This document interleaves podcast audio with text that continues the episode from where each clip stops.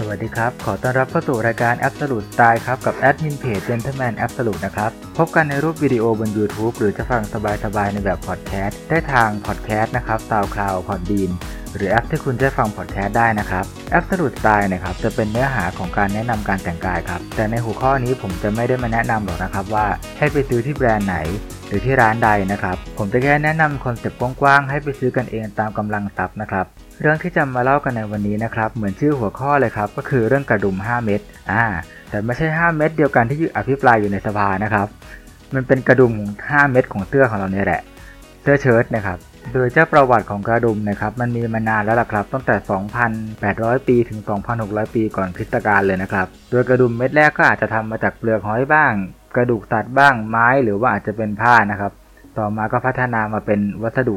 โลหะต่างๆ อย่างพลาสติกอย่างปัจจุบันนะครับอ่าเรามาเข้าเรื่องกันดีกว่าครับ กระดุมที่มันมีอยู่ 5 เม็ดตามเสื้อเชิ้ตของเรานะครับ ก็จะมีกระดุมคอกระดุมปกกระดุมเม็ดแรกกระดุมเม็ดสุดท้ายนะครับ แล้วอาจจะเป็นกระดุมสำรองนะครับ แต่ในที่นี้ผมจะพูด 5 เม็ดที่มันสำคัญสำคัญแล้วกันครับโดยเม็ดแรกครับมาเริ่มจากกระดุมคอกันเลยครับ กระดุมคอนะครับเป็นกระดุมที่เรามักจะไม่ค่อยติดกันทุกวันครับ เพราะว่าอากาศมันร้อนนะครับแล้วมันก็อึดอัดใช่ไหมครับ อย่างประเทศไทยนะครับติดโอ้โหติดเชิ้ตไม่ใช่ติดเชิ้ตติดติดกระดุมคอบนเสื้อเชิ้ตโอ้โหเหมือนบางทีมันชุดเตาหน้าเลยอะ่ะมันร้อนมากใช่ไหมครับ เราก็เลยเลือกที่จะไม่ค่อยติดกัน แต่ก็ไม่ใช่ว่าเราจะไม่ติดกระดุมคอเลยนะครับ ในชุดบางประเภทเช่น ชุดขาวข้าราชการนะครับ ที่บังคับว่าต้องมีกระดุมคอติดไว้อยู่แล้ว หรือว่าอาจจะเป็นชุดเสื้อเชิ้ตธรรมดาของเรานะครับ เราก็จะมักจะติดกระดุมคอครับ เวลาที่เราผูกเนคไทใช่ไหมครับ แต่การติดกระดุมคอเฉยๆแล้วเราไม่ผูกไทเนี่ย ผมไม่แนะนำนะครับ เพราะว่ามันจะดูแปลกประหลาดมาก คือมันเหมือนกับจะเรียบร้อยอะครับ แต่จริงๆแล้วมันกลายเป็นว่าเหมือนเราขาดอะไรไปบางอย่าง นอกจากเสื้อตัวนั้นนะครับ จะเป็นคอจีนที่ไม่มีปกอะครับ อันนั้นการติดกระดุมคอจะทำให้ดูดีนะครับ แต่การแบกกระดุมคอออกอาจจะดูไม่สุภาพนักนะครับ ต่อไปครับเป็นกระดุมเม็ดที่2นะครับก็คือกระดุมที่มันอยู่บนปกครับ หลายคนอาจจะสงสัยนะครับ ว่าเอ๊ะทำไมเสื้อบางเสื้อเนี่ยไม่ใช่บางเสื้อสีบางแบรนด์นะครับหรือบางบางชิ้นที่เราไปซื้อมานะครับเสื้อเชิ้ตบางตัวมันจะมีกระดุมตรงคอปกเสื้อครับอยู่ 2 ข้างเลยมีเอาไว้ทำไมครับจริงๆ แล้วนะครับการที่มีกระดุมตรงนี้ไว้ เพราะว่าเสื้อนะครับคอเขาอาจจะเป็นคอที่แบบเป็นคอบางแล้วก็คออ่อน เพราะฉะนั้นการที่ ไม่ติดกระดุมตรงนี้นะครับ คอมันจะเลื่อนไปมาทำให้เกิดอาการยับยุยี่อะไรแบบนี้ครับหรือว่าอาจจะดูไม่สวยขณะที่ผูกไทยได้นะครับ ต่อมากระดุมเม็ดที่ 3 ครับ กระดุมเม็ดที่ 3 คือกระดุมเม็ดแรกที่อยู่บนสุดนะครับ ที่ไม่นับกระดุมคอ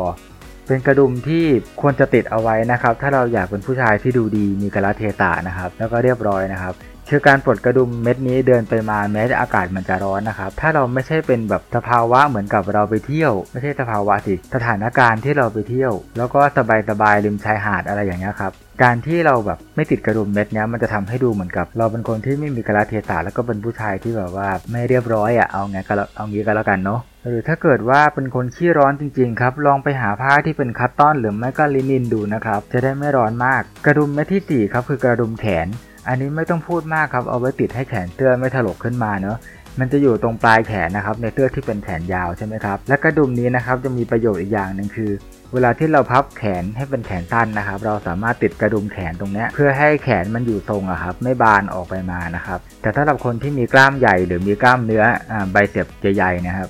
อาจจะมีปัญหาที่ว่าติดไม่ได้ใช่ไหมครับ เพราะว่าแขนมันใหญ่มาก ก็มีอีกวิธีหนึ่งครับก็คือว่าให้เอาตัวกระดุมครับติดไว้กับรางดุมของมันในในในชิ้นเดียวกันนะครับ โดยไม่ต้องไปติดไว้อีกไว้ในในรูกระดุมครับ อันนี้มันก็จะสามารถล็อกไม่ให้ตัวแขนเนี่ยบานออกหลุดลุ่ยจนเสียทรงนะครับ ต่อไปเป็นกระดุมเม็ดที่5ครับ กระดุมเม็ดที่5นะครับ เป็นกระดุมเม็ดล่างสุดครับ ดูเหมือนว่าไม่สำคัญอะไรใช่ไหมครับ มันก็แค่เม็ดบนกับเม็ดล่าง แต่จริง ๆ แล้วนะครับ ถ้าใครที่มีปัญหาว่าติดกระดุมบนแล้วที่ไรแล้วที่ไรเนี่ย